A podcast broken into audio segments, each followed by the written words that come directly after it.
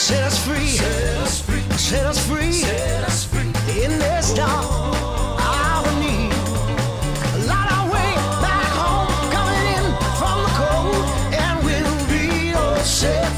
Let's talk about Carl Lentz and Hillsong. I couldn't sleep the other morning and I found the Vanity Fair expose um, basically tracing the skeletons in the closet that Hillsong has going back to like the 70s. Um, I didn't expect that that's where it was going to go. I honestly didn't know about the history of Hillsong.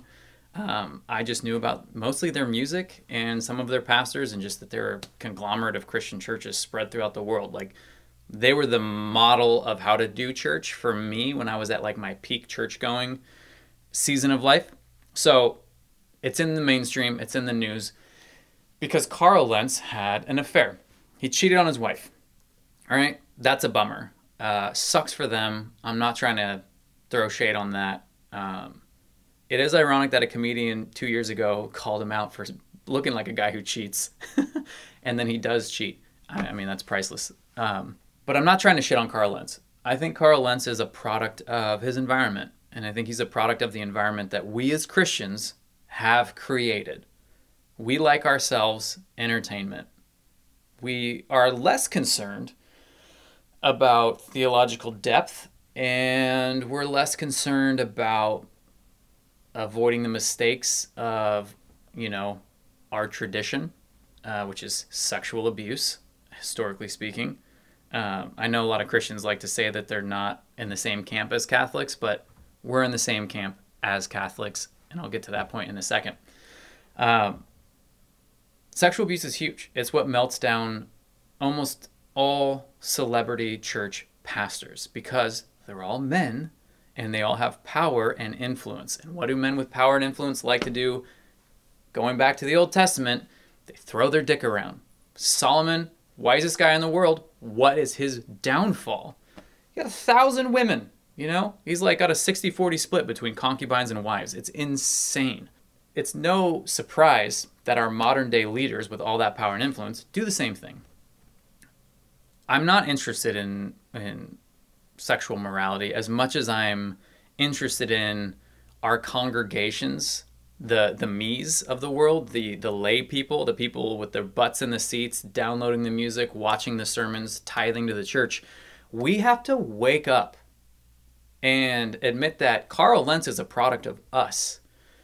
Carl Lentz has made his own decisions and his own choices, but he could have never been in that environment if we had not allowed him to live in that environment, to live in that pool that we literally created the foundation for. We put the water in it. We, we let him swim around. Like we created every step of that environment. We had a hand in, and then he just jumped into the pool at the end of the day and had, had a field day.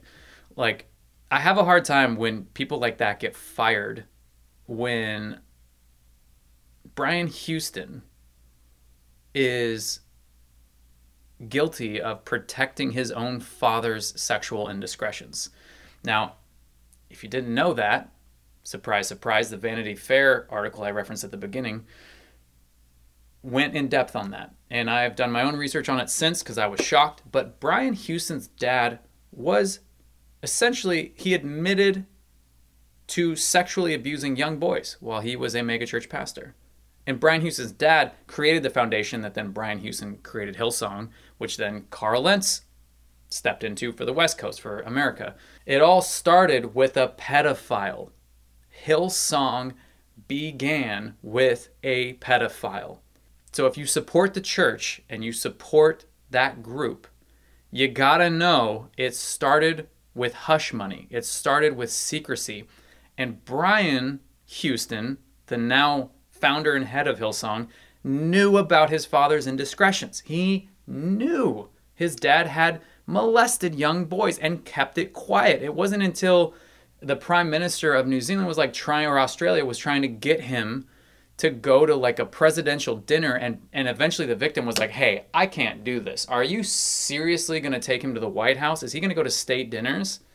He covered up a pedophilia scandal. What is this guy doing how does how do people not know about this i watched two popes the other day and I loved the character who played, I mean, Pope Francis, I don't know if he actually said this or not, but he was talking about the molestation within the Catholic Church. And the, the current Pope at the time was just like, well, we forgave the pastors that, you know, committed these horrible crimes. And Pope Francis goes, yeah, forgiveness does nothing for the victim, right? You forgive a pedophile, like a, a, a man who who molests a young boy. You forgive the guy. That does not absolve or cure or help the victim of, of molestation at all. And it's just crazy to look at the Hillsong movement is founded on that same historical sin. So when I look at Carl Lentz and I look at him cheating on his wife, I mean, I'm not here to like rate sins, but cheating on your wife feels less bad than molesting young boys. So I'm not surprised that it happened, and I'm not surprised that he was promoted to a level of leadership because the guy who founded the church's dad is guilty of pedophilia. It just blows my mind, and no one does the research, and no, because no one cares, and that's because Christianity is still in its infancy. We and I understand this, we just want to be cool. We just want Christianity to matter. And we want to feel like we have influence over culture and we want to feel like we're saving lives. But we're putting up these chaotic, narcissistic leaders because they have charisma and they have charm and they talk cool, they dress cool, they hang out with celebrities and they're always going to be there as long as you don't care. As long as we as Christians don't care about the depth of our leaders. We care about the depth of their wardrobe more than the depth of their theology and their character. So you put these people with all this unprocessed pain and hurt into this epic space of leadership, and what do you expect? What do you expect? You're going to have private morals and public failures because that's what Christianity in America is built upon. Go back to youth group. Don't have sex before marriage. Don't drink. Don't do drugs. Don't dance too close.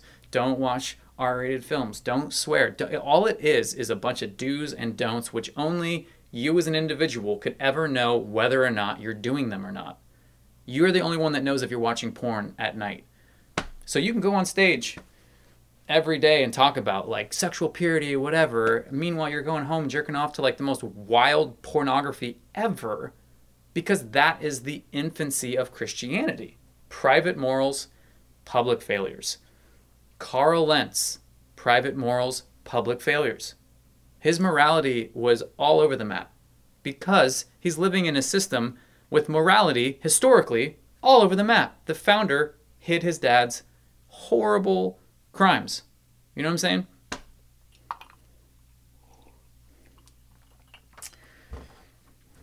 Everything is gray. Nothing is black and white.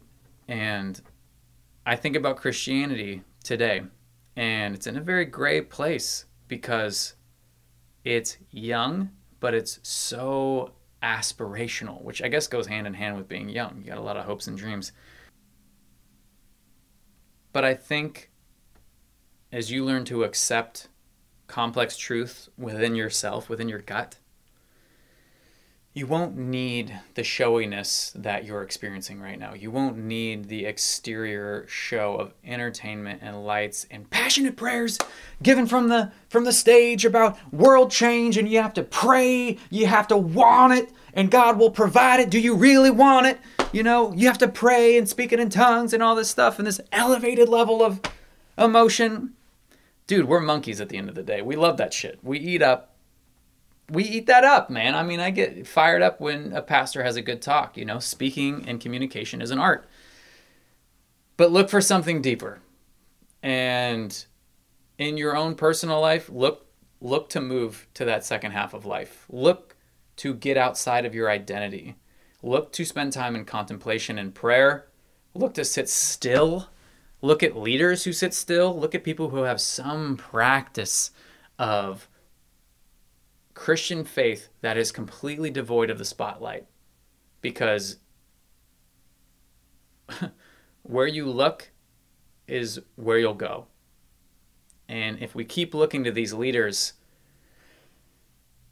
like Carl Lentz and Hillsong, yeah, they got a yeah, they got a big spotlight on them, which makes them look real appealing because we're moths to a flame. But who gives a fuck if they are in a spotlight and they have a million followers and they play basketball with Justin Bieber? Do you really think that qualifies them to guide your spiritual life? I hope you're looking for something more than that. And I hope you bump into someone, if you don't have them in your life already, that has that essence of a generative faith, of an open handed, open minded, strong faith. Not someone who's pushed and pulled by culture, not someone who, you know, just goes with every trend and every, you know, moral espoused by the media. I'm not saying that. But f- I hope you find someone that is older, and wiser and has that stillness in their heart. It feels like a strong but soft sense of peace. That's what we need. We don't need any more megachurch pastors. We don't need any more Carl Lentzes. We don't need any more Hillsongs. We just need to grow up. And it's not Carl's fault. It's not Hillsong's fault. It's us as the congregation. We got to grow up. And we got to get better at being entertained by things of depth and not things of showy lights and passionate sermons. There's a space for that, but there's a lot more than that. So that's all I have for you. Best of luck on your spiritual journey. Thanks for watching. I'll see you next time.